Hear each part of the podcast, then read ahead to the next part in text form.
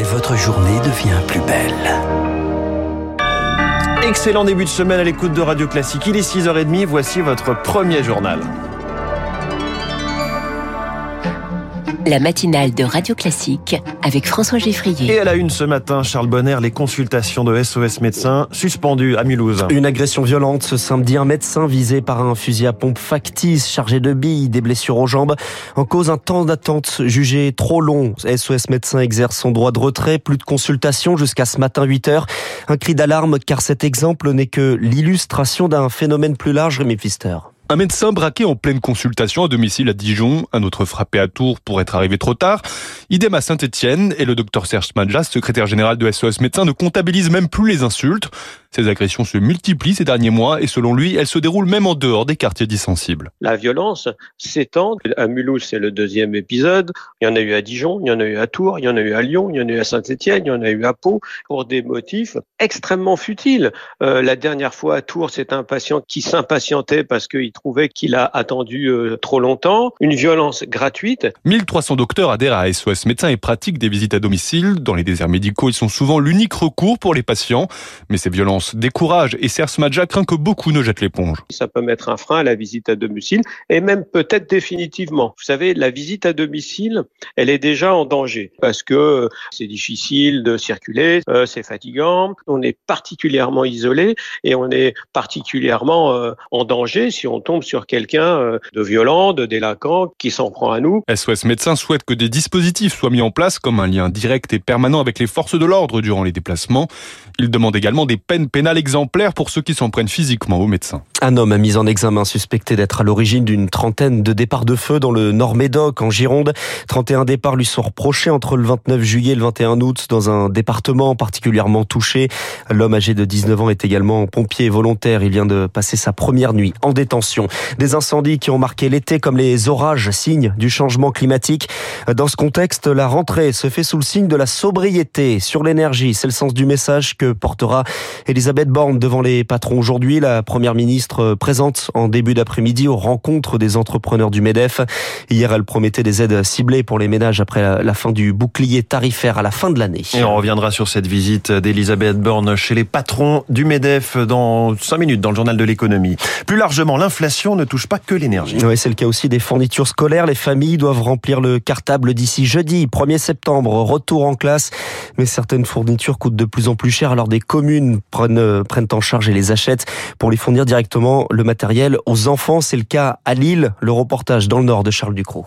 Derniers ajustements pour la rentrée dans cette école lilloise. Madame Fauquette, la directrice, fait l'inventaire. Surligneur, colle, taille crayon. Les enfants arrivent avec un cartable, un agenda, une trousse vide. Et c'est tout Et c'est tout. Car c'est la deuxième rentrée où la liste de fournitures est intégralement prise en charge par la mairie pour tous les élèves de la maternelle et du primaire.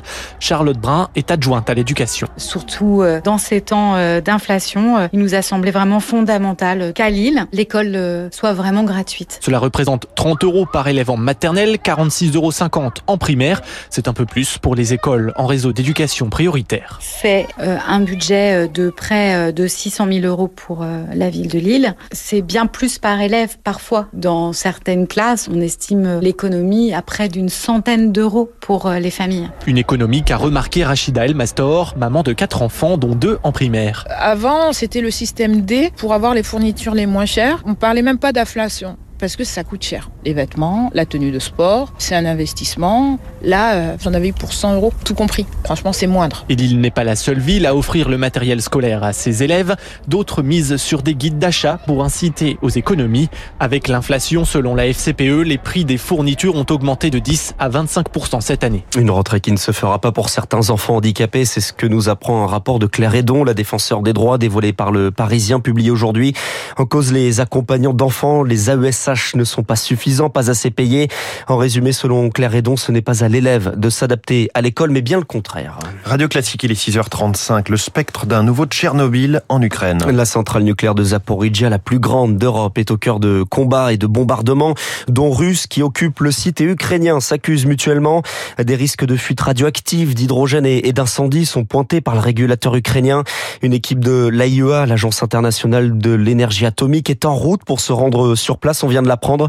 Mais pour l'ingénieur en physique nucléaire Bruno Charérou, il ne faut pas attendre beaucoup de cette visite. Il ne faut pas non plus en attendre des miracles. Ça va permettre certainement à l'Agence internationale de l'énergie atomique de vérifier l'état de fonctionnement de cette centrale, l'accès à des diesels de secours, l'état de confinement des différents dômes des réacteurs. Mais si cette inspection n'est pas exhaustive, n'est pas faite dans la, plus grande transparence et dans la, plus grande indépendance, elle ne servira pas forcément à grand chose. La, la clé de tout ça, c'est la démilitarisation de la zone, à la fois au niveau de la centrale, mais de ses alentours. Parce que si l'AIEA se rend sur place, mais que ça ne se produit pas dans des conditions de démilitarisation complète, ça ne permettra pas de garantir la sûreté nucléaire dans la durée. Un propos recueilli par Rémi Vallès. C'est une autre zone de tension, le cas de Taïwan, revendiqué par la Chine.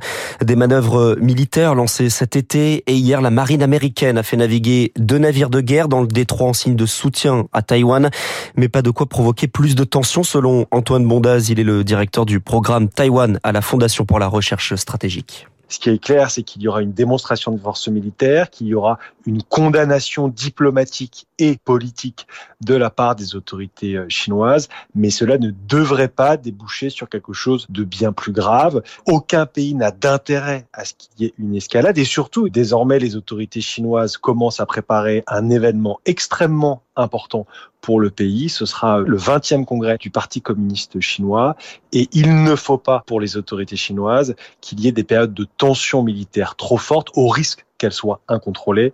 L'objectif est donc de garder la pression en évitant évidemment l'escalade. Antoine Bondaz, joint par Zoé Pallier. En France, la famille Pogba se déchire. Le petit frère Paul est champion du monde, joueur phare de l'équipe de France de football. Le grand Mathias est aussi joueur moins connu. Dans une vidéo publiée ce week-end, Mathias Pogba menace de grandes révélations qui visent son frère, qu'il accuse en retour de tentative d'extorsion en bande organisée. Une enquête a été ouverte. Le sport le vrai, c'est sur le terrain et premier faux pas du